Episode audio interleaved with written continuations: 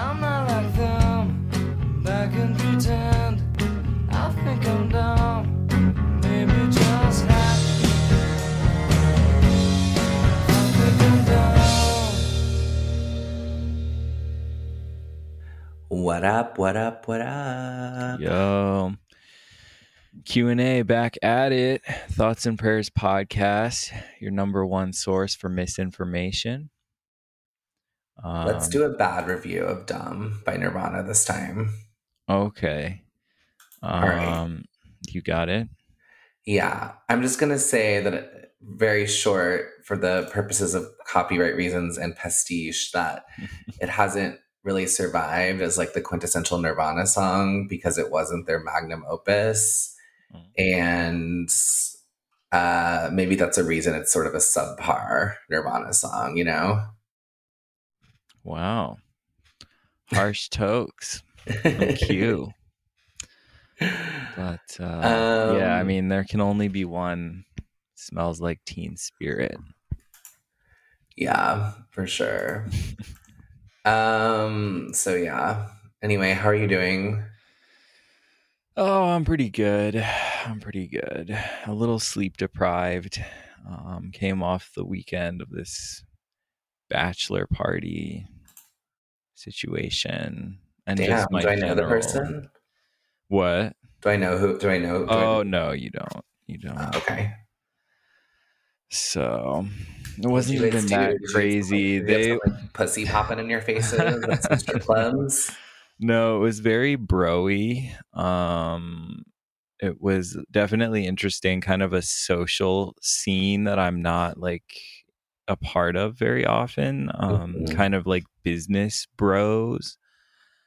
Um so I don't know, we went we did like axe throwing. I don't know if you're Oh, I kind of think that's a little New- gay. Yeah, yeah. I mean, it, it was it was interesting. I can't. I mean, I didn't like hate it as much as I thought I might, but um, I don't really see myself spending a lot of time doing that Yeah, forward. I've only ever known women to do that. To be honest, Really? yeah, like a girls like we're a tough girls trip, you know. Uh huh. Uh huh. I could see that. so there was no stripper. There were no shenanigans. Well, so full disclosure, yeah, I kind of bowed out after. It was like a, one of these things where it's like multi-phase, like multi-destination kind of things. And um I just pulled the like I've got a 2-month-old at home card and and kind of bailed after dinner when they were going to the club and like you know, bottle service and all that and I don't I you know, spending like $800 I don't even drink, you know. so I just bounced and um so I can't say what happened after that point, but um yeah, there was definitely some locker room talk. I can tell you that. Oh, do you want to? Do you want to reveal? Uh it was nothing that interesting on it. I find it very cringe honestly. I don't I don't find it like uh, very like a cool thing to I don't know. It's just not Well, you and I are both sort of like anti. We're like sort of like into people undersharing at this point. Yeah. yeah. Um, and I think that people's sex lives are, for the most part, even more boring than people telling you their dreams. Right. Yeah, yeah. Right. I don't I generally don't really care about either. Yeah, I mean, if I, when I was younger and I was more promiscuous myself, I was more interested in hearing locker room talk because I was like constantly anxious and wanting to know if my experiences were on like- par with my peers. yeah. But that's like Um, it's such an unreliable thing in any case. It all it's usually like the the person who's like talking about it has something to prove or you know whatever. I don't know. It's just like I'm not really about it personally. Or they're stating something like really obvious, like he or she has like a sick body. Yeah, But if that's true, it's like you can see that without sleeping with them typically. Right, unless they're like a nun or something, or in their and that would be a better story. That would be a good story. Or they're in the hit- they're in the niqab yeah, right. all the way down to their uh to the feet, to the ankles. um okay, well we have kind of a full docket for you guys today. Um Oh yeah, and we we got a second um Patreon yeah, thank you. Thank you so Thank you. much. Much appreciated. Remember, Glad you can buy into this whole thing at the three dollar level, low pressure. You know, Yeah. thirty dollars a year. You probably, you know, you probably just burn thirty dollars a year without even knowing. Oh yeah, my, many more regrettable thirty dollar, uh, you know, spending choices out there. yeah, I'm trying to talk soft because my mom is staying here right now. oh, dude, you should have her on the pod. so I'm like hiding a little bit in the in the other room. I bet she's Um, got some base takes. Probably. She she probably does. I'm like waving her away. I'm like, go away. um Okay, so yeah, let's let's go down the docket. So do you want to start with I thought you had. what do you want uh, to start a- with? Do you want to start with Van Gogh climate people or do you want to start with the men bowing down? I think we need to work up to that one. Okay. Uh We can do the eco terrorists or whatever. okay, yeah. So people had a had a lot of really intense opinions about these eco terrorists. Um, they threw soup on the, a Van Gogh painting, which honestly, like death penalty in my opinion. Um, it's a Well, stupid, Just for like sheer stupidity. yeah, it's like a retarded thing to do. Um, and it, you know, it was an empty gesture because obviously the painting is protected from people doing that. So it wasn't damaged. Oh, really? They have like a plastic covering it or something? Yeah, yeah, yeah. I think even more intense than plastic. Like, Oh, really? It's a $20 million painting. I guess so. so, Um, yeah. so been- wait, what? So what is that? Literally all that? Ha- I I didn't even. The people look so fucking idiotic and shit, and then you see that it's an eco protest statement or something. So I didn't even. I couldn't even really, you know, spend too much time on it. But is that literally all that happened? They just like threw this can of soup Yeah, they threw the. the can of soup and then they glued themselves to the wall. Oh. oh yeah, with glue sticks or something. yeah, and I couldn't uh. tell if so there was some rumor um that they had uh like they were funded by some like billionaire pack thing. I haven't done a full deep dive to Oh, figure I was gonna say it's even without knowing anything about that. It was like this seems just like some World Economic Forum shit where they're you know got tricked some fucking libtards into going out there and doing this statement. Like, what does it even have to do with the climate crisis or whatever? How is it connected to that at all? Um, I think it's just like to get att- attention, but like, so let's do a deep dive. So the organization, as usual, coming super prepared with all this information. Uh, the organization is called Just Stop Oil. Okay, okay, so let's put that in Google. just stop oil. Yeah, and here's the website No More Oil and Gas. The site already looks really oppy, to be honest. Um, it's like encouraging things like traffic, like stopping people in traffic, and Oh, I've seen those clips on uh, on Twitter too. yeah, Some people in Italy. So they basically want the they want all the goal i guess is like clearly to get all oil to stop um within eight years. Within eight years? yeah. And i don't know like the overwhelming twitter response was that they were um allowing really- the this is from their about page allowing the extraction of new oil and gas resources in the UK is an obscene and genocidal policy that will kill our children and condemn humanity to oblivion. Yeah, that's their that's their vibe.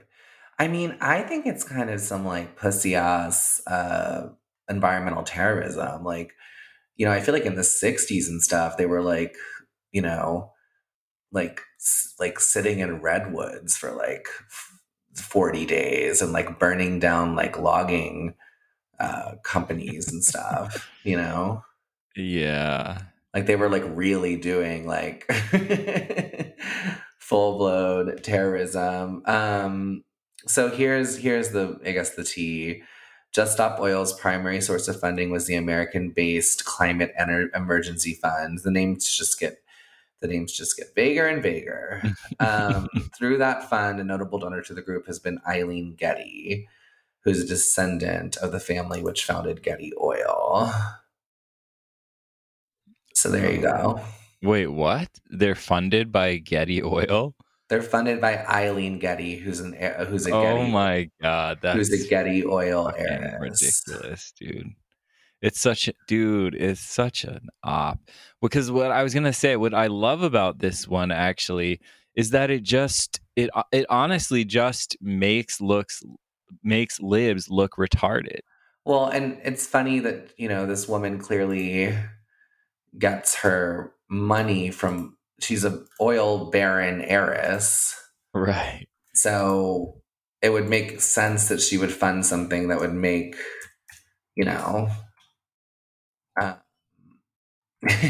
Her their opponents look like idiots. Yeah. yeah, and there's very little about her. Um, you know, there's very little about her online, which I find interesting. Mhm. Um, she's from a family that's worth five point four billion dollars.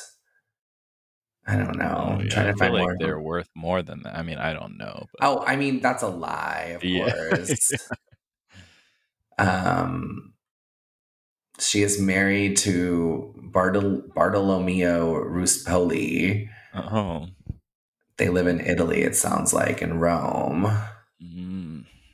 Um, her personal net worth stands at 20 million, which is also probably a lie. Anyway, this is the woman behind this these soup activists, which is weird, you know. Yeah.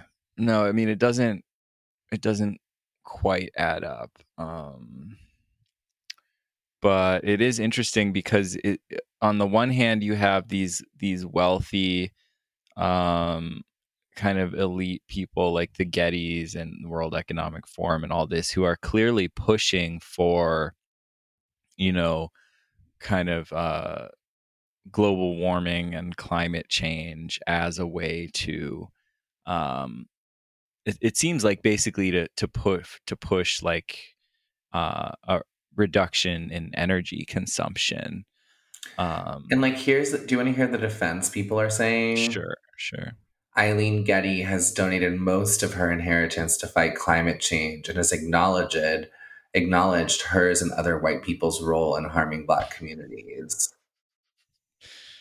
Nice. Ni- most of it. Just kept a cool 20 mil for herself.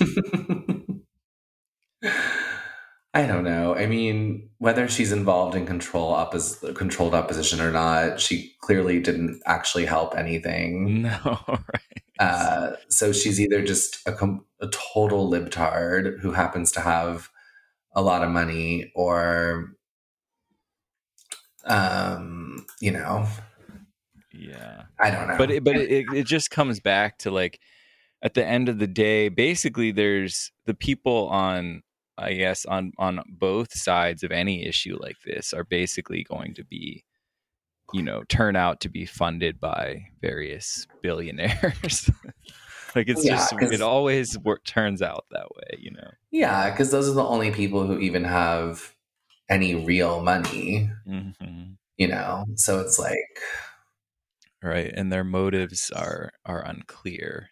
But certainly an oil heiress does not seem like they would be genuinely incentivized to uh, end all oil in eight years. Unless she truly, like, you know, I, I guess if she truly gave all of her money and completely renounced her inheritance and was a very pub like publicly separated from her family, I would maybe have some sort of um yeah i would i mean it doesn't seem like that's the case no, I mean she keeps a super low profile and it seems like she's lived a pretty extravagant life and Mhm. um yeah, I mean and i think even those people who are pushing like yeah we need to save the environment by cutting back on fossil fuels like i think ba- i don't actually think they want fossil fuels to go away. They just don't want us. They don't want the you know the plebes to be using up all the oil. They want to save it for their, their private Yeah, they want to be shit like flying on their private jets, and Yeah. they want to be like living in their like you know, like Malibu like solar compounds and stuff or whatever, you know. Um, yeah, I mean, climate change is c- confusing. I don't have a firm opinion on it, so I'm just gonna fully admit that. yeah i mean same I don't like, I mean, I think the climate is changing. I think it's obviously changed many times in history. I completely believe that humans are fucking up the climate. Like, that doesn't, that seems like kind of obvious to me, you know? Well, uh, yeah. Well, I think there's a dis- I think there are many legitimate ecological crises um, caused by yes, like you're like uh, industrial farming and shit like that. You know, releasing chemicals into the ecosystems and like killing fish and whatever, like all that kind of stuff. I think is definitely a lot of stuff like that happening and um you know it's just kind of like impossible in some sense to produce enough food for all everyone that exists on in the current system um without having some of that. But on the other hand i think the narratives that are being pushed surrounding climate change are frequently um, misleading and intended in some propagandistic sense to um, shift people's attitudes or behavior towards to nudge them towards certain uh, policies and um, potentially in in the future um, you know almost similar to covid as as a way of um, conditioning people to accept a lower standard of living Yeah, I mean, like, it's like all the like YIMBYs who are like, if for those unfamiliar, the yes in my backyard, um, who like, you know, Matt, Fatty Yglesias, as I call him, who want us all to like live in some like horrible little squalid, like, you know, 75 square foot like apartment in like a dense urban area. And, yeah, like- the bug men Yeah, and who think that that's like a great outcome for people. Whereas, like, it wouldn't be that hard just to build more affordable housing if the government, you know, kind of subsidized it and made it lucrative for developers. Um, but they just don't do that. So, Yeah. And I think you'd have to get more people involved in like food production and stuff like like de- decentralize that a little bit. Um, there'd have to be some significant changes, but yeah, it's just clear the way that they're kind of trying to do it is just um, it, it's like the rules you know, same old story as every fucking thing where the the people who are making the rules don't have to follow exempt themselves from the rules. Yeah, definitely. Um, anyway, thanks, whatever her name is, Eileen Getty. Um, for this amusing stunt. Yeah. yeah, you gave everyone something to talk about. Um, gave those two BPD art hose a record for the rest of their life. Um, they're probably they could even go to jail, you know.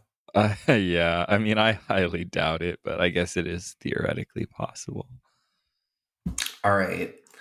Before uh, men bowing, should we do like the COVID ramp up again?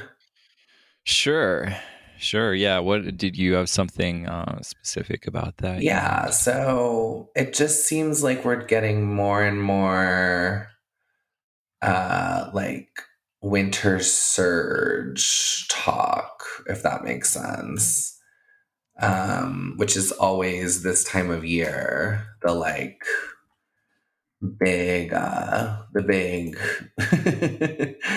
you know so the new york winter times how to stay them. safe from covid this holiday season um What do they say?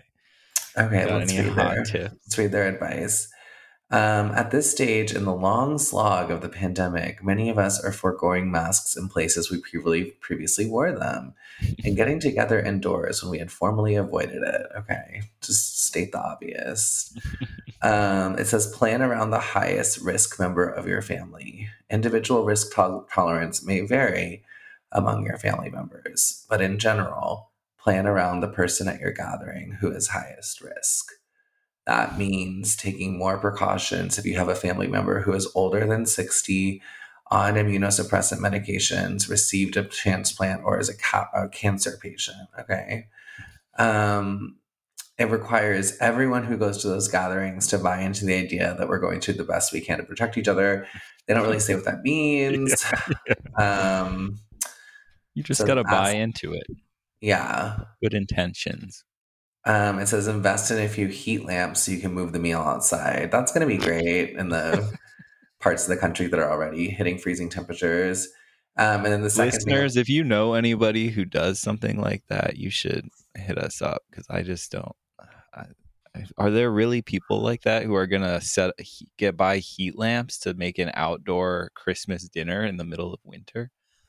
I don't know. I had a friend the other day put a mask on when we got onto the subway. And that was the first time I'd seen that in months and months and months. Interesting. I didn't say anything about it or, you know, Yeah. I didn't stress I mean, what can you say really at that point? you know? I mean, it was just like saying something would be worse because I'm just like, my whole thing is like, you do you at this Right. point. Right. So I'm just like, if that's what you want to do, that's what you want to do. Mhm. She was the only person on the whole subway car wearing a mask. yeah. Interesting. Um, and then, of course, they want you to get the bivalent booster, which is completely failing across the country. Less than 10% of people who are eligible have gotten it.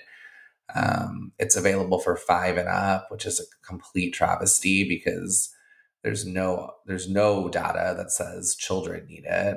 Um, There, there's no no data on anything related to it. They didn't ta- do any trials in humans. Yeah, and can I ask something? Because I feel like this was memory hold. But wasn't the original when we went and got the fucking because you and I, let's just like confess it, like it's maybe regrettable, but we we both have at least the first two, right? yes, yes, we were not. Uh, we were still hypnotized at that point. That's the best and way. I, and I did get the Moderna booster, um, and I still got COVID. And I guess my question is like, did I totally memory hold this, or weren't people saying that the vaccines were ninety five percent effective at reducing transmission? Yeah, no, that's that's. Ex- I mean, they're trying to. They're explicitly trying to change that narrative right now. Um, but yes, that was the whole claim that that was blasted on the news everywhere. Ninety five percent effective, ninety four percent effective. Right. and I guess they didn't really explicitly say they said it, it was um, protection against symptomatic infection, ninety five percent protection. See, but that Um, wasn't made clear. It was 95. I thought it was 95%. The way it was framed, it was 95% prevents transmission, and the 5% chance you do get it, you'll have a very mild case. Yeah, that was that was that was my understanding at the time as well. Um, And when I had COVID, it honestly wasn't any mild, milder than people I know who got it before the vaccine. no, same. And I I actually had it before, both before and after. Um, well, I I didn't get. I I think I got it like right at the beginning of the pandemic, like March 2020. Yeah. um, and then I I got it again um, just this year, and it was like pretty much the same both times. Yeah, like people I know who got sick before weren't that much sicker than I was after my three shots. and I and I know plenty of unvaccinated people too, um, and none of them were, you know, they they had it in I would say honestly milder than most people, most vaccinated people I know. Yeah, and the, the thing that pisses me off about it now that they're like walking back this whole transmission thing is the only argument for a um, the only argument for a mandate is is if it reduces if it reduces or prevents transmission, right? right. Otherwise, it's people's personal health. Like you can tell people they should get all these vaccines, but like they get to decide. Like, you know what I mean? Like, it's Right. just, and and that actually people like act like that's not true of most vaccines, but that is true of a lot of vaccines. I mean, you have to have, you know, measles, mumps, and rubella to go to school, and I think you have to have hepatitis A and B to go to school, but you know, later vaccines like meningitis, which is really, really deadly. Mhm. Like, I know someone who got meningitis in college and she had to have both her legs amputated wow. um, and barely survived. And those meningitis vaccine isn't required uh, for the most part for kids to Mhm. attend school. Um, Gardasil, which is the you know HPV vaccine, um, isn't uh, required by any means. It's like a personal choice, and Mhm. you know that can prevent cervical cancer in women. Um, I so it's mean, interesting that there's like these other um, vaccines that are like kind of like post um, those very initial ones you get as a baby, and uh, we don't force people to get them, even if it arguably like quote unquote is for societal good. Also, I have some questions about the HPV vaccine because Yeah. every woman I know uh, got the HPV vaccine, and every woman I know has HPV. got HPV. Yeah. Yeah. So that that was what I was gonna say is that I I don't I again I haven't specifically looked into the HPV issue, but I I suspect it's probably not very effective. And It's just I don't understand how I know so many women who have HPV yeah, if it's like you know, and I mean for the most part it's fine. It's like a manageable issue. Mhm. um, you know, especially if it's monitored and whatever. But it's just Yeah. interesting. Well, yeah, and even I mean, we don't need to get like deep into all the the like OG anti-vax shit, and I don't even honestly know that much about it. Um, but I have I I am aware that there are arguments that like basically for even a lot of these diseases that are supposedly eradicated as a result of vaccines that um they were already trending down well before the vaccines were introduced and that it was uh you know the, their argument was that it was actually a cause of like improvements in sanitation and systems and things like that that um kind of eradicated those diseases. Yeah, I mean, not to be wannabe Red Scare, but they describe themselves as vaccine moderates, and I kind of feel like that's where I land. Yeah, I Um, and it- that for me, it's just a matter of I, I don't want to make any definitive claims because I honestly haven't looked into that very much. The COVID stuff I have for sure, so I'm well versed in that. But the other stuff I don't know, and um, so I, So you think bivalent booster is certainly a bad idea? Uh, I'm not. I can tell you, I'm not getting it. my family will not be getting it. Um, Do you think someone over 65 should get a bivalent booster? there, I mean, no, I, I don't. I, I wouldn't if I was over 65 or whatever either. I wouldn't personally. Um, I guess there's just theoretically like a somewhat more reasonable justification just because at least they're higher risk for COVID. So it's like, whereas like a young, healthy person has essentially zero risk from COVID. So why would you take it? Um, yeah. But there's no real evidence that it provides any benefit, and there are clear risks associated with it. So for me, well, don't no. forget that in five years we're all going to have like our noses fall off or whatever from our Yeah. from our long COVID. Um, but honestly, like that could happen because of the vaccines too, and we won't even fucking know which. right. Uh, Well, it, and there's oh god, it just pisses me off. I'm sorry, I have to like vent about this for a minute. But like people always talk about, say, like, okay, myocarditis, right? Like there's people, there's a risk of that when you get the vaccine, and people will say like, well, there's a except for certain age groups, there's a higher risk of myocarditis from actually getting COVID. they always say that, yeah. But to me, it's like, okay, but the vaccine doesn't prevent you from getting COVID. So you're just providing basically an additional opportunity to get myocarditis.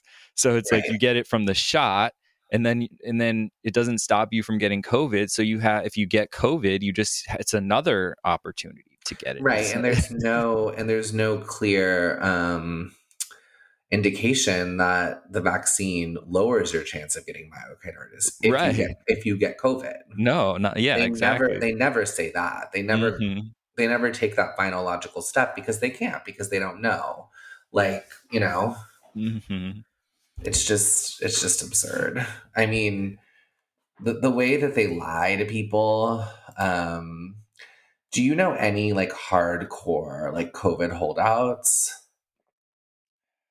um uh my parents are pretty intense like boomers who watch like msnbc but like our age tier.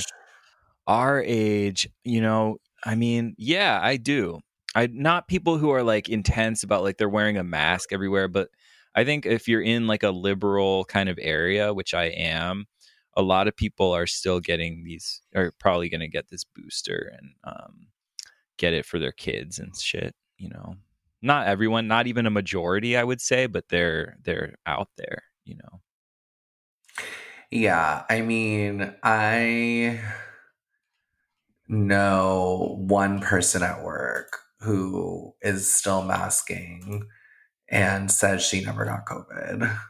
Um, and she's roughly like in our age group. She's a little older, but That's so funny. I, just don't. I, I just do not understand that at this point. Even if you do, if you think you can avoid getting it forever, you is that worth it to you to wear a mask forever to never get COVID when you see everyone else around you gets COVID and is fine? Ninety year old grandpa gets COVID unvaccinated, he's fine. You know. I know. I know. Um actually I have another interesting topic to uh to uh like before we go into the men bowing and masculinity in general. Okay. Um so like what is your understand uh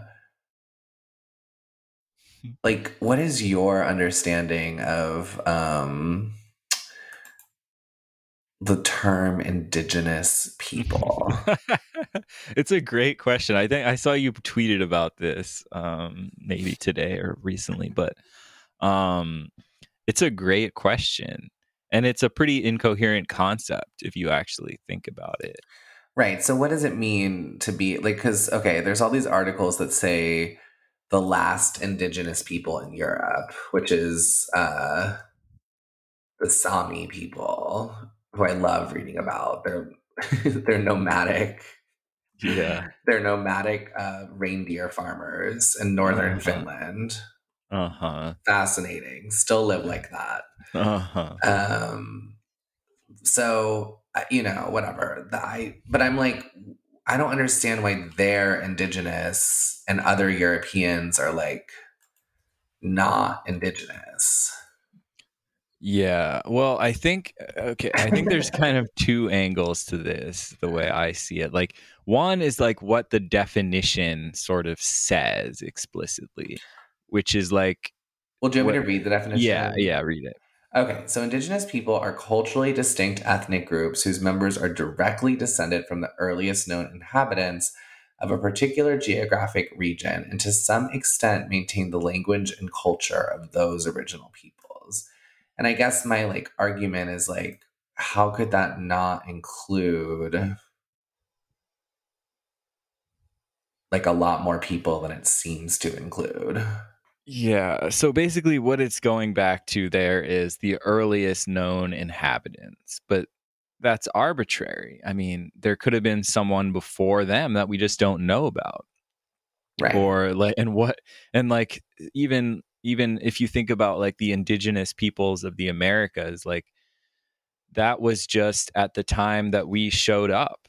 There could have been plenty of tribes here that were slaughtered and conquered by other tribes or whatever i mean you know we have no idea.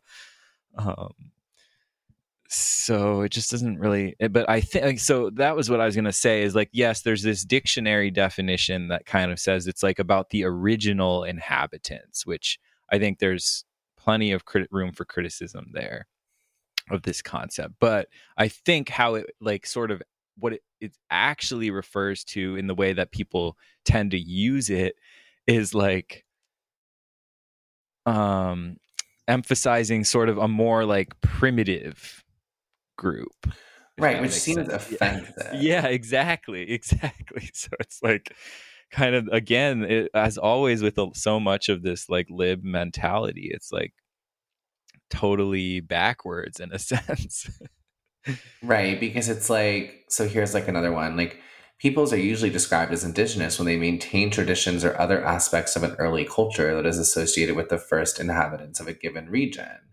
Not all indigenous people share this character characteristic characteristic though. And it's like I don't know, to me I'm like and then like what does that mean? Like the you know, I, I don't know, like French people for instance, like aren't in some ways living the way like the earliest French people lived. Like I don't quite yeah do you know what I mean? yeah right they've like out in they've colonized their former indigenous selves yeah And I find it also fascinating because it sort of has this like anti globalization like bent to it. Um but like the people who love globalization love talking about indigenous peoples. Yeah, well, I think it's about getting people to like just feel bad for existing, basically. For, you know, feel like, the, oh, I'm the conqueror. Get them used to like giving up their land and whatever, you know, this idea that like you need to uh, be willing. It, it's not good to, you know, own anything or I don't know.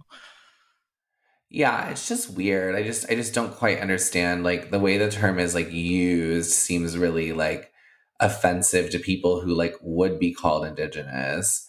And then it seems like really ahistorical because for the most part like arguably like all modern cultures have some sense of like except for us, I guess. I guess the United States does not have that but like the individual people who came here like am i are, am i not indigenous to like i don't know ireland or something hmm Yeah, it, it is. it i guess i don't maintain my irish heritage i'm not like speaking gaelic and stuff Right. Well, and uh, the other thing, which is what your tweet was kind of alluding to, is that it just ignores the history, the, the, the common thread of violent conflict throughout human history. right and the constant ever changing definition of like who land like belongs to and why Right. And so, what is the, the proposal that, like, uh, you know, I guess it would be nice if everyone just put down their weapons forever and, you know, just let anyone who had possessed land current presently always possess it going forward, but it's just that that's not happening. I'm sorry, it's not like it's whether I want it to or not, it's not a part of the equation. It's just irrelevant. it's also just funny because I just feel like, you know, I guess I just feel like a part of the problem is is that like it's almost like okay, like one of the most offensive things you could say is like go back to wherever you're quote unquote from, right? But there's something about this like language around indigenous people that kind of is like you know, maybe that is the best solution.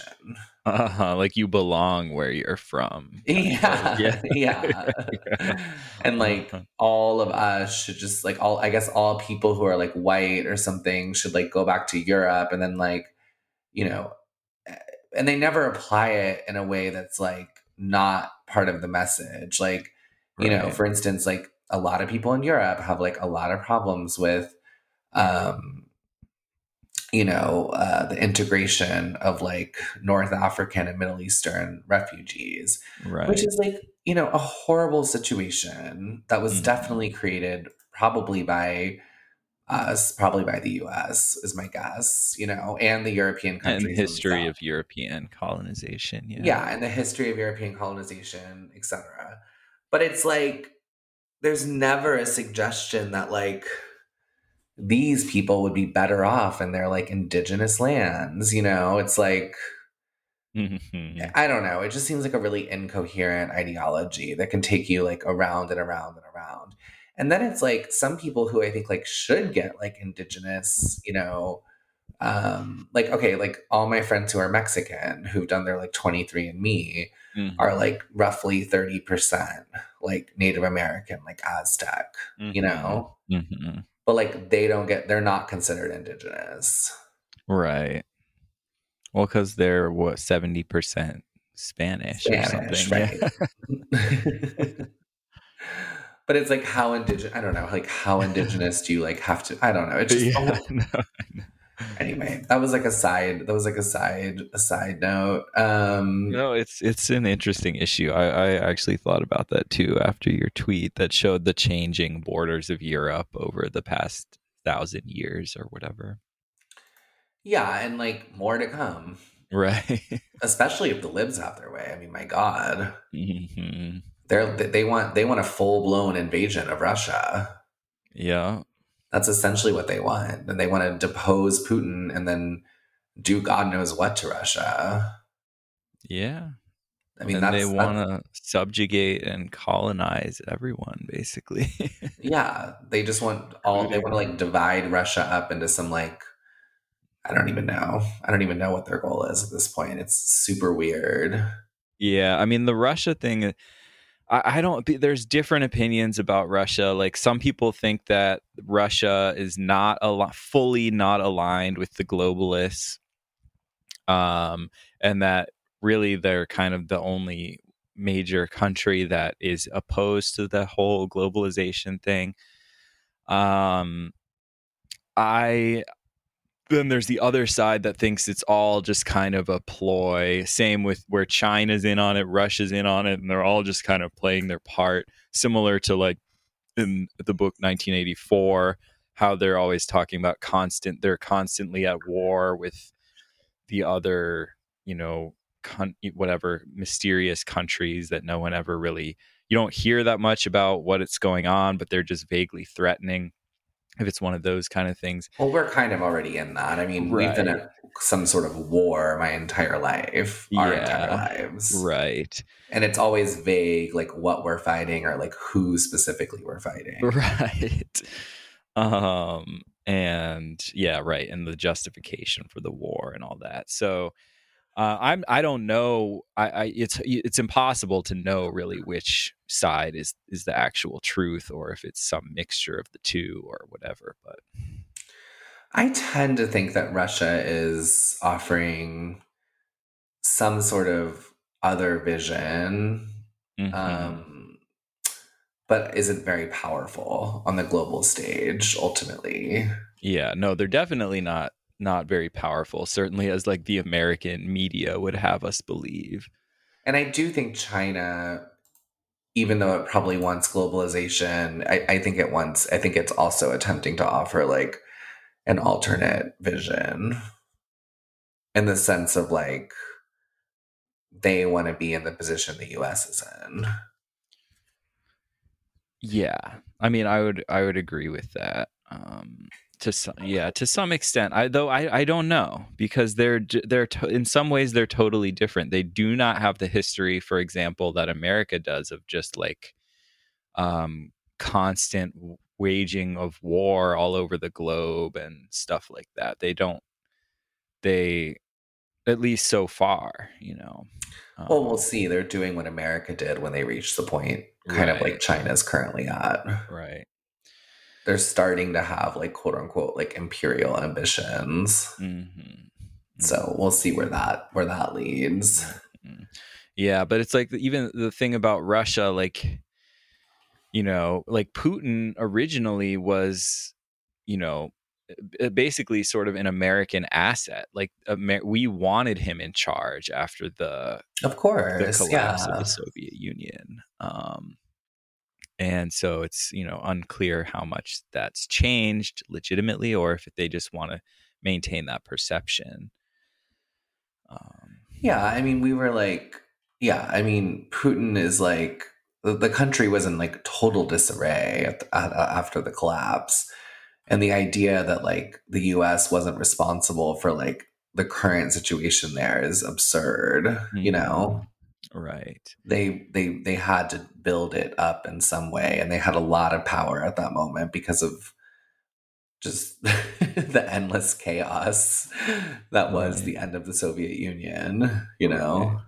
Right. And and all the oligarchs are all caught up in the American financial system and everything. You know, I don't I don't see them wanting to change that status quo really. Yeah. We'll, see. Yeah. All right. Do you want to do like the super woke signaling bros? so again here you you might have to fill in some of the color but i can cover the gist of it I, I, it was one of those things where it's almost like staring at the sun for me where i just can't even look too closely because i'm afraid it'll like explode my brain but um basically from what i can tell there was some kind of rally or protest or something sort of a reparations for men like the wrongs that men have done to women Right. and there's this viral video of all these men like bowing down to these like I don't know, it was like six or seven random women, I guess. I don't know who they were. And Yeah. um just kind of like wailing and like apologizing for the history of toxic masculinity and abuse of women. yeah. Did I miss been- anything? I've been trying to find like the source of it. It hasn't been that easy. uh-huh. So let me just read the caption because I guess that's the. So it says every year, Fit for Service is in Sedona.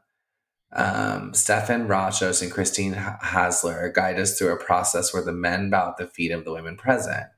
We bow for the thousands of years of disrespect and oppression of the feminine. We bow for our own unconscious participation in a system which has advantaged men. We bow for our own lapses and failures to acknowledge the divine feminine within and without. After a few minutes with our heads at their feet, the women start to weep, and the tears flood into our own eyes as we realize how deep the wounds run. Burning at the stake deep, no right to vote deep. For the world to return to balance, the feminine wing of humanity needs to be restored to its full uh, divine potentiation. I have said it many times before to Blue of Earth on stage, to my wife Vylana, to every goddess I meet. I will fight for them and support them with my full heart until my last breath. It's the only thing that motivates me. Wow. So, first off, I just want to say Aubrey Marcus, gay name. yeah. Horny, please. yeah. I mean, there's something very horny about that, I would say. Yeah. Well, I, yeah. I mean, it just, I, it, it seems kind of gay. Is that where you were going with it? Um, Because that was my, that was kind of my take. Like, it's just a very odd. He's devoting himself to just worshiping women. well, it seems very like dumb, like dumb. It's definitely dumb. We can all agree on that. I think. Like it seems like men who like want it, but like here's his like bio. He's an experimentalist, unconventional fitness junkie. I don't even know what is an experimentalist. Um, and human optimizer. He is the CEO of Onnit, an optimal human performance company that he has built into one of the fastest growing companies in America. He Uh-huh. looks kind of like chatted out. Like he has some Hmm. like a little bit. I mean, weak, weak, weak chin for a real Chad. um, So okay, so he could just be like a lib who's kind of obsessed with just performing, being like the perfect kind of lib cuck male. yeah. Um, I'm trying to figure out what date this occurred on. So it was in Sedona.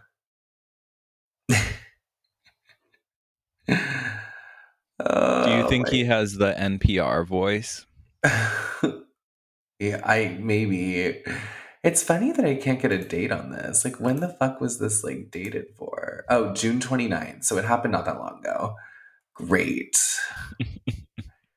um, And so is there any info on what this event was? from what I'm witnessing, it's a very Sedona looking group of women. Uh-huh. Like turquoise jewelry, like earth tones.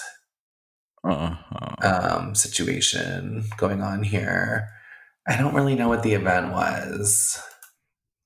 Um, the other pictures in the post are of a woman being burned at the stake, oh. um, two women holding something that says "Votes for Women." Uh, he says his. Let's listen to his little speech here. if my life's work was to do nothing else but clear the way for your voice to be heard and your magic to spread across the world, it would be a life well spent. Like I said, horny police. Ew, ew, ew. It's trying to get laid. So you think this is his like but but uh, so you think this is his ploy to like get pussy? I don't know. That just does not seem very effective to me. I mean, So here's what I find like gay about it. It's like so I, I thought of it in relation. I'm gonna go on a little bit of a tangent, but I, I think I'll be able to bring it back to a place you understand. So I was thinking about this Amy Winehouse song, Stronger Than Me. And it's uh-huh. kind of incredible, this song, because I don't think it could be released today.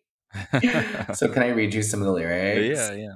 You should be stronger than me. You've been here seven years longer than me. Don't you know you're supposed to be the man, not pale in comparison to who you think I am? You always want to talk it through. I don't care. I always have to com- comfort you when I'm there. But that's what I need you to do stroke my hair. And then later in the song, she goes, um, Always want to talk it through. I'm okay. Always have to comfort you every day but that's what I need you to do. Are you gay? Because I've forgotten all of Young Love's joy. Feel like a lady, and you're my lady boy. oh shit. Isn't that a great Amy. lyrics? Yeah, I mean, she's not pulling any punches. No, and the only other female artist that I think is like bold enough to like say shit like that in public is like Lana. Now she's Oh, like the last, you know. Yeah. But here's the thing I don't know any woman ever that I've ever met, ever, ever, ever, ever, who doesn't ultimately want a guy who uh, takes control in certain situations, particularly in sex. And it, it is sort of like a tra- like a traditional man, at least in certain ways. Mhm. Like they are not attracted to men who would bow before them and sob, you know? Yeah, totally agree. And I mean, in my experience, um, you know, I think I think sometimes women can go for like a kind of sensitive man or something who seems kind of mysterious or something. But yeah, that's different than someone who's just like prostrating on the ground in front of you and it's just I, I don't I don't I- I don't think that's very appealing for anyone to be honest. I mean, I guess maybe some there some men would be into that, um, like a woman bowing down and that. worshiping I mean, I guess I just I just find it so weird because it doesn't seem like anything that would actually be like in any way exciting for anyone or even moving. And like I was, you know, a lot of what I'm seeing on Twitter these days is like women like lamenting how men like don't come up to them in like bars and like, you know, don't sort of like take the um don't sort of take the like, you know, lead in relationships anymore. But I'm like, you like not maybe not you specifically, this particular woman, but like women in general have created this environment where like I just and I mean like I'm just an observer to this as a gay man, you know. But like the environment now is like you're basically a fucking, you know, scary sex offender if you like approach a woman in any situation that's like not Tinder. Yeah. And even then, you can be publicly shamed if your approach is like anything but like, I, I, you know what I mean? Like as meek as you can possibly be. yeah. Oh, for sure. And it's like, it's like this in the situation I think that's been created is like very dissatisfying to a lot of women that I know. Yeah. No, I mean, even like it was uh, beat into my head. I don't even know. It wasn't something like my parents told me or something, but just the culture somehow that like you just, you know, you do not want to be perceived as, you know, coming on too strong to a woman or, you know, like I would, it made me very, um, kind of neurotic about and it's like i you know You always landed hot chicks, you know? yeah no i mean i didn't have a problem but i wasn't i guess i I wasn't like you very like, always proactive like, the it. hottest girlfriends and stuff. No, i mean whatever i It's true. Don't deny it. Your um, wife's a total babe too. yeah i i mean i agree with that but um i uh you know i i still basically though I, i'm agreeing with you though i was able to to have success like i f- did feel i was always somewhat um reserved in my approach. And not to say i mean obviously i think it's good to be sensitive to people how they're reacting to you and everything but i think the culture has moved in a very extreme direction Well, I think like to some, it's good to be. It's good to like listen and react yes to people and and what they're giving off and agreed like and like how they're like perceiving you. But at the same time, I think that like there is a element to like seduction that people find very titillating and exciting. And mm-hmm. like a part of that seduction is sort of like a pers- like a pursue a, a, a, a pursuit of some kind. yes You know? i think yeah for women especially yes it, the a big part of you know sexuality is kind of the feeling of being de- wanting to be desired and pursued i think that yeah, and it doesn't have to be predatory. It's just this like they want a man who is really into them, but sort of like yeah, like not I'm not talking about consent or anything like that right now. I'm just saying like they want a man who they're going to say no to in the sense of like a dating scenario. Maybe once or twice, but they don't want him to like give up on uh-huh that pursuit. So I'm like totally removing this from like sexual s- Yeah. encounters. I'm putting this completely in like Just going, agreeing to a date or yeah, something. agreeing to a date. And I do think women like it when they kind of like turn, you know, like there's a little bit of a pursuit in that regard, you know? Mhm. Yeah, I don't know. And I think seduction is is hot to a lot of women. yeah i mean the trick is like it's does it, you know they don't want to be seduced and pursued you know by any man it has to be someone that they're actually um attracted to and desire themselves So- course, so, of that's the that's where the catch is and that's what makes it tricky for men you know i mean yeah, you have to determine if there's like an initial attraction there, what's Yes. like at all. mhm. Um, and it, then I think if there is an initial attraction, like some level of like pursuit is like not only appropriate but like hot, you know. Mhm. Um, but that is the tricky part, especially for young guys, is like figuring out if there is that. And I think the older you get, it becomes more and more obvious when that's there and when that's not, you know. right Um, but yeah, I mean, I feel, I couldn't imagine straight men dating in the like or women. I mean, right now, it just the whole thing just seems so broken right now. Mhm. Um, it seems really hollow, and it seems like there's a lot of pressure on women to have casual sex that they don't really want to have. And there's a lot of pressure on men to like both deliver that casual sex, but at the same time be I don't know. It's just, it's just like a I don't understand how they're navigating it, you know?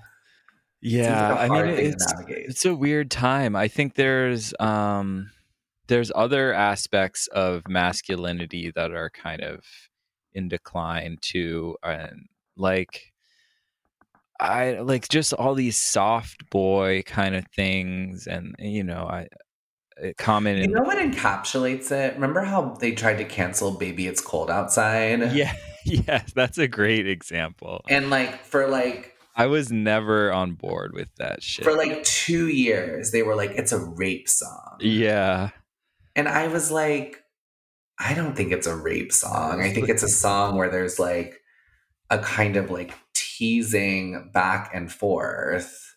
Yes, it's obviously it's it's a romantic, you know. right. And fun- she the woman obviously wants to stay. That's the whole that's the whole point of the song. But she doesn't want to seem easy. Well, she says, "What's in this drink?" Yeah, but I mean, she says what's in this drink, but like, I just, I think the whole joke of the song is that she like does want to be there and like is excited about it. And like, you know, Mhm. No, exactly, exactly.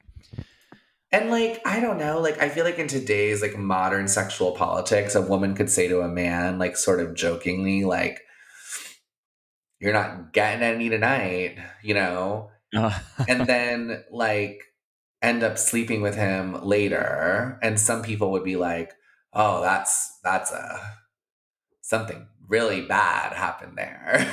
And i'm like I, I don't know. I mean i think that that's the type of thing that like used to be kind of normal and was like not bad for a lot of people.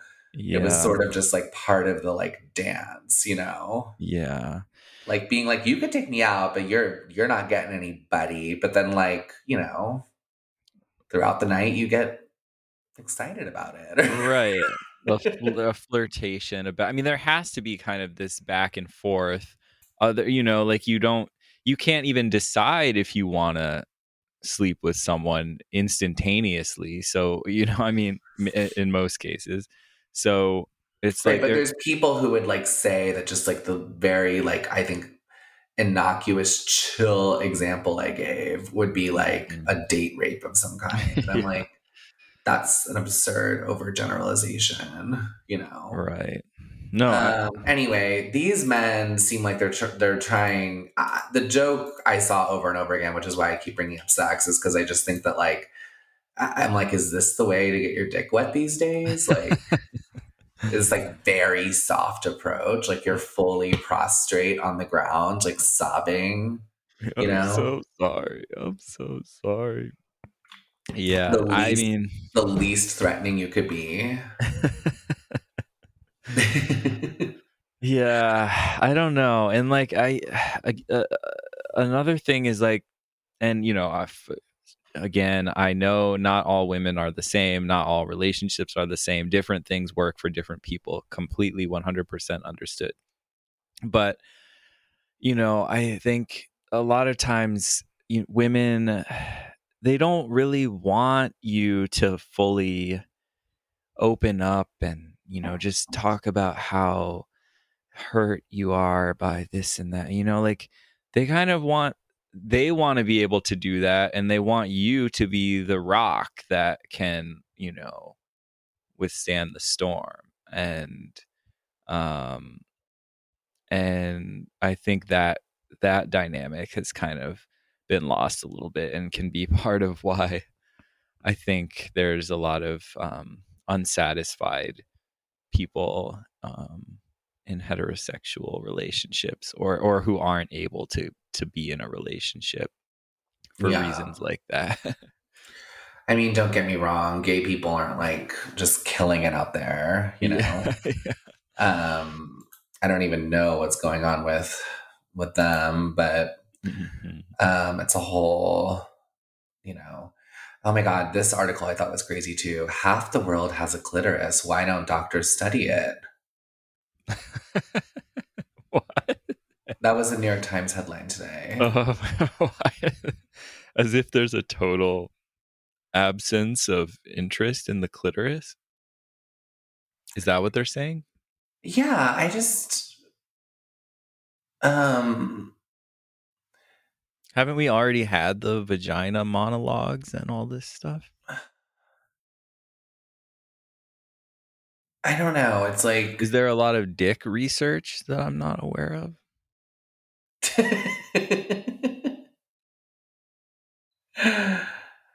I don't know. It's just it's yeah, I don't I don't really understand.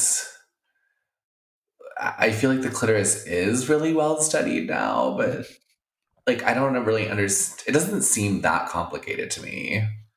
It just seems like this is what feminism has been reduced. That this is that i guess to me is like uh like it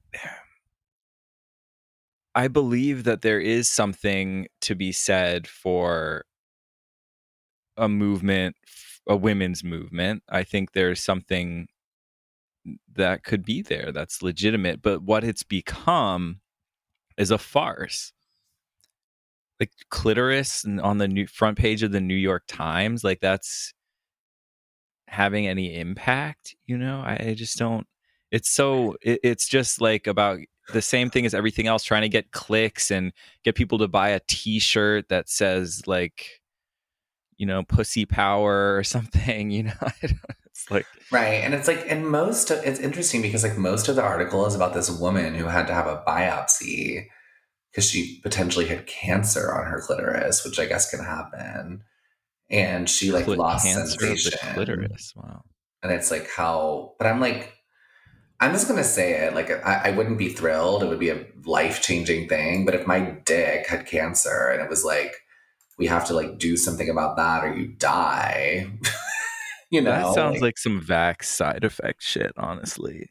I've never just yeah I, who knows? I mean my god okay so we get to the last well i'm trying to think of the last thing i mean do we want to do idf horny uh, yeah yeah let's do it again I just don't know if I have a whole lot to say about it besides that it's really funny. that's all you need yeah. Anyway, I guess the Israeli what do they call it? What IDF stands for Israeli what?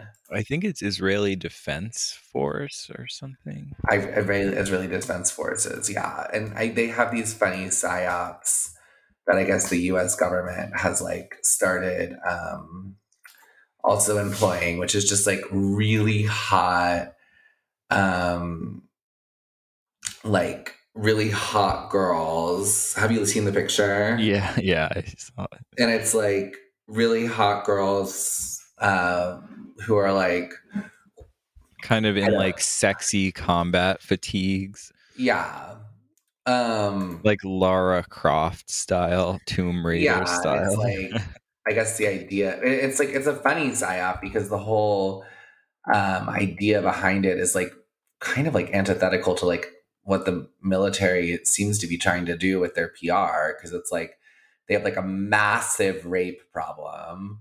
Um, so it seems funny to try to like get, you know, um, like to try to get dudes into the military by showing these like hot girls.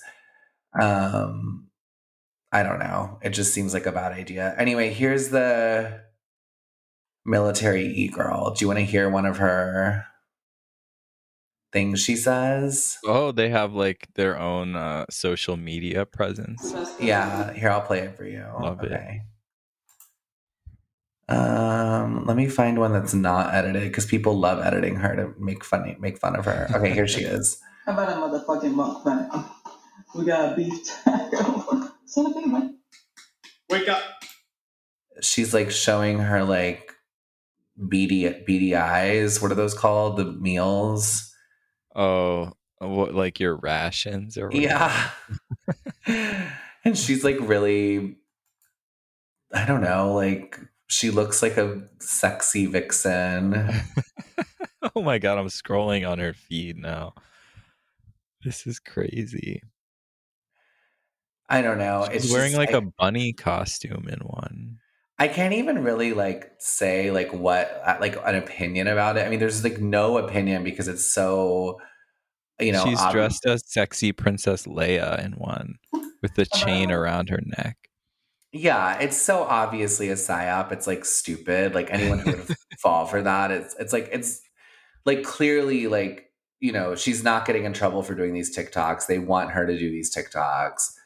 They think it. um they think it's good for you know like their imperialistic military murder recruits to think this is what the military is like but um, I guess what's funny about it is people have pointed out it's very similar to like IDF psyops, which show like, um, you know, similarly like hot girls doing the, you know, basically being like, you should join the military and you too can kill minorities and foreign indigenous peoples in foreign countries.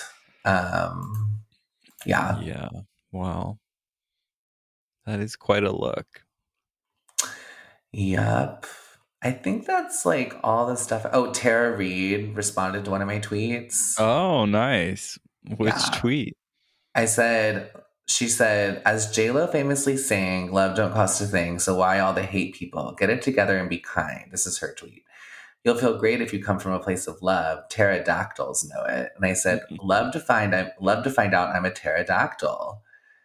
Hashtag. and she said, cute, isn't it? And I said, loves it. nice. You broke through. I broke through, yeah. Ask her if she wants to be on the pod. I don't know how. I feel like wasn't she in the news recently? I mean, news here used very loosely. she's like a, you know, she's like a shark, Sharknado. She had that like renaissance with Sharknado. oh, okay.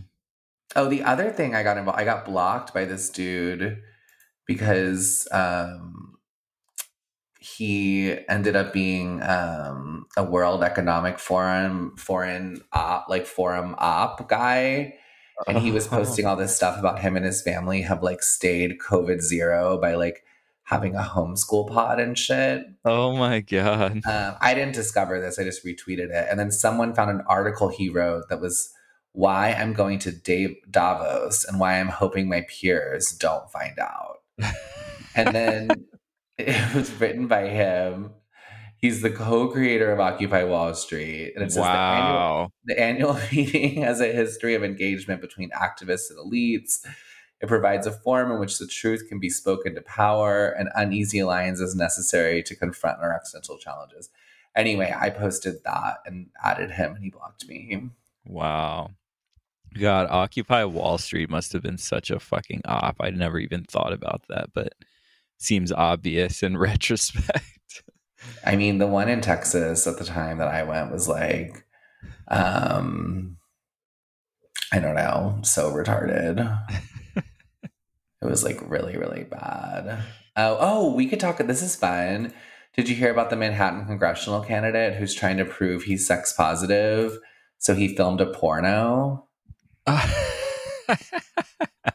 okay, now we need to have this guy on the pod. Yeah, Mike Itkis. How, did you see anything about him? Mike Itkis, I like it. Um, no, I haven't heard about this whatsoever. Okay, let me read it to you. It's fucking hilarious. And the porno, I've I've seen like a little clip, and it's like really funny. Um, so he's running for, I guess, Congress. Apparently, thinks the best way to show his support for legalizing sex work is to release a sex sex tape. Um, and people are kind of mocking this, but I'm like, why not? yeah, love Can it. can a can a sex worker be a be a congresswoman? Why, why doesn't AOC have a fucking um, OnlyFans? Um, she's a big big ass big booty Latino, as we know. um, a self described liberal independent running in New York's 12th district against current Representative Jerry Nadler. He's a long shot candidate, and he released a video on Pornhub in July. Um, it's his part of his sex positive approach, he said. Um, he basically had to the release or release the sex tape, which he called a conversation piece, in an interview with City and State. He he how else could he, a cyber operations expert, have possibly shown solidarity with sex workers? Um, and this dude is just really funny looking, and the woman he the woman he's in the sex tape. I don't even know how to. Let me just. I, how do I send this photo to you? Um, you can. I don't know. I'll put it into Text it to Instagram. Or I'll put, put it on Twitter. Hold on. He's with this like tri-state hoe. It's so funny. Okay, I just sent it. Go look. okay.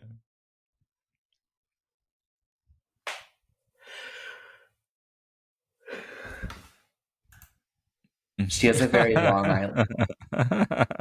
island.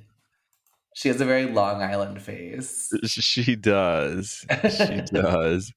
this guy, yeah, wow. I mean, I support it. It's I mean, God. I mean, he must be a publicity, you know, fucking narcissist just like everyone else. But I do respect that he's um doing the work, you know. I just love how people like jumped down his throat so fast and were like, "What a what an idiot!" But I'm like, I, I don't understand. Like, like why why is he an idiot under your ideology? like, isn't this exactly what you're talking about? Like, shouldn't like sex workers like be totally legitimized and like like again like i don't understand why under this ideology it would be a big deal if like aoc was selling ass pics on onlyfans Right, right. It seems like they want a to- complete abolition of any boundaries. but she could make she could make five million easy for her next campaign think about how easy it would be she just did like three or four like you know kim kardashian style ass pics and you had to subscribe to onlyfans to get it Wow, that's maybe she's no one's t- you know she hasn't thought of it. She should hire you to run her next campaign. I'm like, we're doing aspects, AOC. oh, I guess we should touch on this really quick too, uh, before we go out. But like Alex Jones, bummer Oh, what? verdict. Oh, the billion dollar.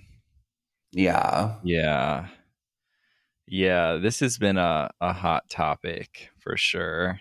Um, I mean, it's just such a fucking bummer. I loved how MIA came out of the woodwork to be like, this is fucked up. Yeah, well, it was announced on the same day that Pfizer announced that they had lied essentially about the transmission thing, Mhm. that the vax prevented transmission. And yeah, so she tweeted about like Pfizer lies after making billions and nothing, and Alex Jones, you know, gets fined a billion for lying to her, you know, something like. What a those lines. queen. Yeah.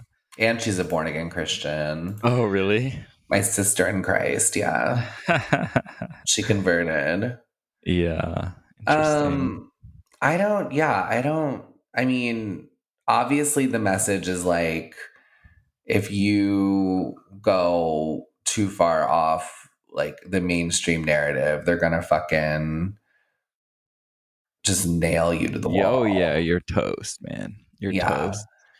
And he like clearly did that. I mean, as far as the Sandy Hook thing goes, like I, I truly fail to understand how what he did is is not covered under free speech. hmm Like I I don't get it.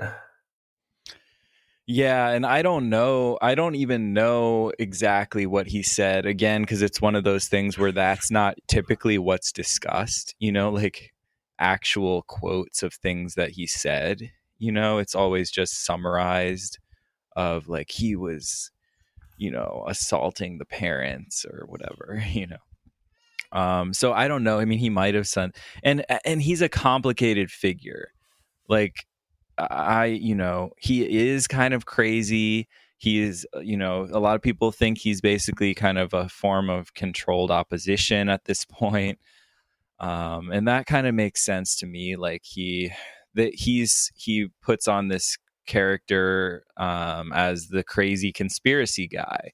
And then, and then kind of by association, anybody else who's talking about like, um, the Iraq war being a sham, then gets in the uh, same. They're viewed in the same light as Alex Jones, some crazy kook, you know, and it kind of gives credence to the idea that conspiracy theorists are just crazy and you shouldn't listen to them and shit like that. Um, but at the same time, I'm totally with you that I think it sets a really bad precedent um, as far as free speech goes and specifically the the right of people to um, ask questions about the government and um, events that that don't make sense to them, which I think is definitely, as we've learned over the past two and a half years, um, is warranted in many cases. Yeah, I just don't understand. I mean, I don't understand why he couldn't. Why can't he spec? I mean, as even if you think it's completely distasteful, like, why can't he speculate about that? Yeah, well, and I actually um I read a tweet from someone that uh, was also related to the moon landing. Um, but Kim Iversen is this independent journalist um, who's actually pretty based. I I have a lot of respect for her, but she said something like, um, you know, under this kind of logic, couldn't someone, um, couldn't Buzz Aldrin and Neil Armstrong sue someone for saying that they didn't actually go to the moon? right? Like it's the same kind of thing, basically. Yeah, I also love that he called David Hogg a crisis actor because that dude is, ugh, he's a fucking piece of work. Really? I don't know anything. I never trusted him. He's the Stoneman Douglas guy. Oh, oh, I see. He's a total. He's a he's a total fucking op. Awful. well, watch yourself, Q. You might get uh, find yourself on the wrong end of a billion dollars. yeah. Um. Yeah, it's true. They can try to get a billion dollars from me. I don't have it. Yeah, but it's again, it's the same thing, and it's it's not just this one issue. It's happening in a variety of ways. The Kanye stuff is related to this. How there was people saying uh, the story about his bank account, J.P. Morgan canceling his bank accounts with them after his comments about Jews. Um, of course, the whole thing with Julian Assange, where they're trying to. Well, did that happen? Did J.P. Morgan really cancel his bank account? I saw. I don't know. I mean, I, I don't. I didn't see firsthand the, the letter, but the, I saw stories about that. Yeah. And I mean, that does not seem. Yeah, it's true. I mean, it, it is all over the place. yeah. Um, is, was JP Morgan Jewish? I don't know. Oh, I- Chase. yeah. yeah, yeah. he was that i mean that just seems really like not I don't know like why can a why can a bank cut ties with you like that because you're a don't these people I think- fucking hold, don't they hold money for like fucking putin and like Yeah, they do. like like kim jong-un and like aren't they fucking the, the are- banks are the shadiest actors on the planet. Like they aren't they in bed with literally fucking everyone like all the worst people you can imagine Yes. Yes. So it's like Kanye? Well, exactly. Exactly. They're trying to prove a point. You step out of line, bam. And that's yeah. Yeah. Stepping out of line, I guess, is saying DEF CON 3 on the Jews and not like, I I guess, literal genocide. Right. Well, and again, and that's the thing about Alex Jones too. Like I don't really think he's a good guy, but what did he what did he do? He didn't kill anyone. He didn't No. he didn't um you know start a war in Iraq and millions of or hundreds of thousands of Iraqis dead and making profiting off that selling weapons and you know all around the world. You know he didn't do shit like that. Where you know and yet this his what he did is front page news and his billion dollar fine is front page news. With no uh, understanding that there's a whole spectrum of bad activity going or happening in the They didn't even prove that anything he said resulted in no any sort of physical harm or death. I mean, it was all emotional damages, but a billion dollars? I mean, it's Mhm. just, and like, I don't understand. How, like, was it a libel case? I guess. yeah defamation but it wasn't even that it never went to trial he was defaulted which means typically a default happens when you get sued and you just don't respond to the lawsuit whatsoever. So he doesn't have a billion dollars, obviously. well it's unclear. I, I don't know. They i mean i don't know what kind of assets he has. I don't know if they sued infowars and as as a corporation and then you can get their assets. You know i don't really know. Um but i doubt i have to say i highly doubt that he will actually pay a billion dollar or 965 Yeah, but I mean, they could still, they could still completely ruin him. oh yeah uh, no doubt about that i mean I mean, it's it's saying here he's worth at least two hundred and seventy million. mhm. So that's, I mean, I'm assuming that's going to be gone.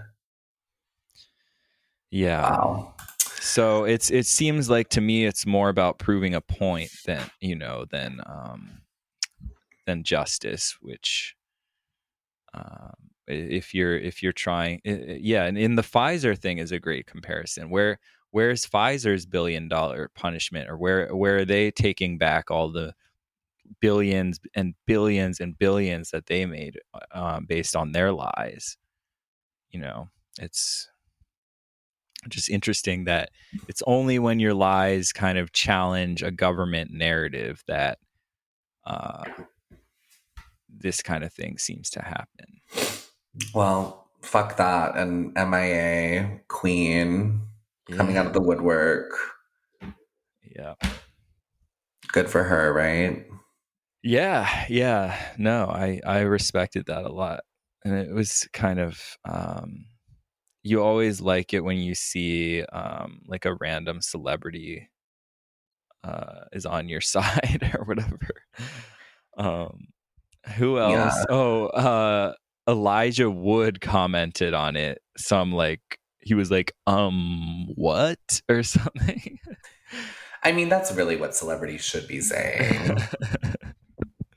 they should be like, you know, the aristocracy used to be. Like, they should be saying, like, let them eat cake and stuff. Like, Yeah. they really shouldn't be, like, involved in, like, politics or whatever. Yeah. Well, I'm all about celebrities being like frivolous and stupid. And, yeah, like, right. And uh, like that's another thing is MIA is like married to a billionaire, I think. Too. she's not. She had a baby with him. Oh, okay. Okay. She didn't marry him though. They're not together now. Okay. But I bet that child support check It's is pretty fat. Yeah. fat. yeah. so she hooked herself up for at least 18 years, you know? hmm Anyway. All right. Should we call it? All right. Let's call it. Let's call it. Bye. Yeah.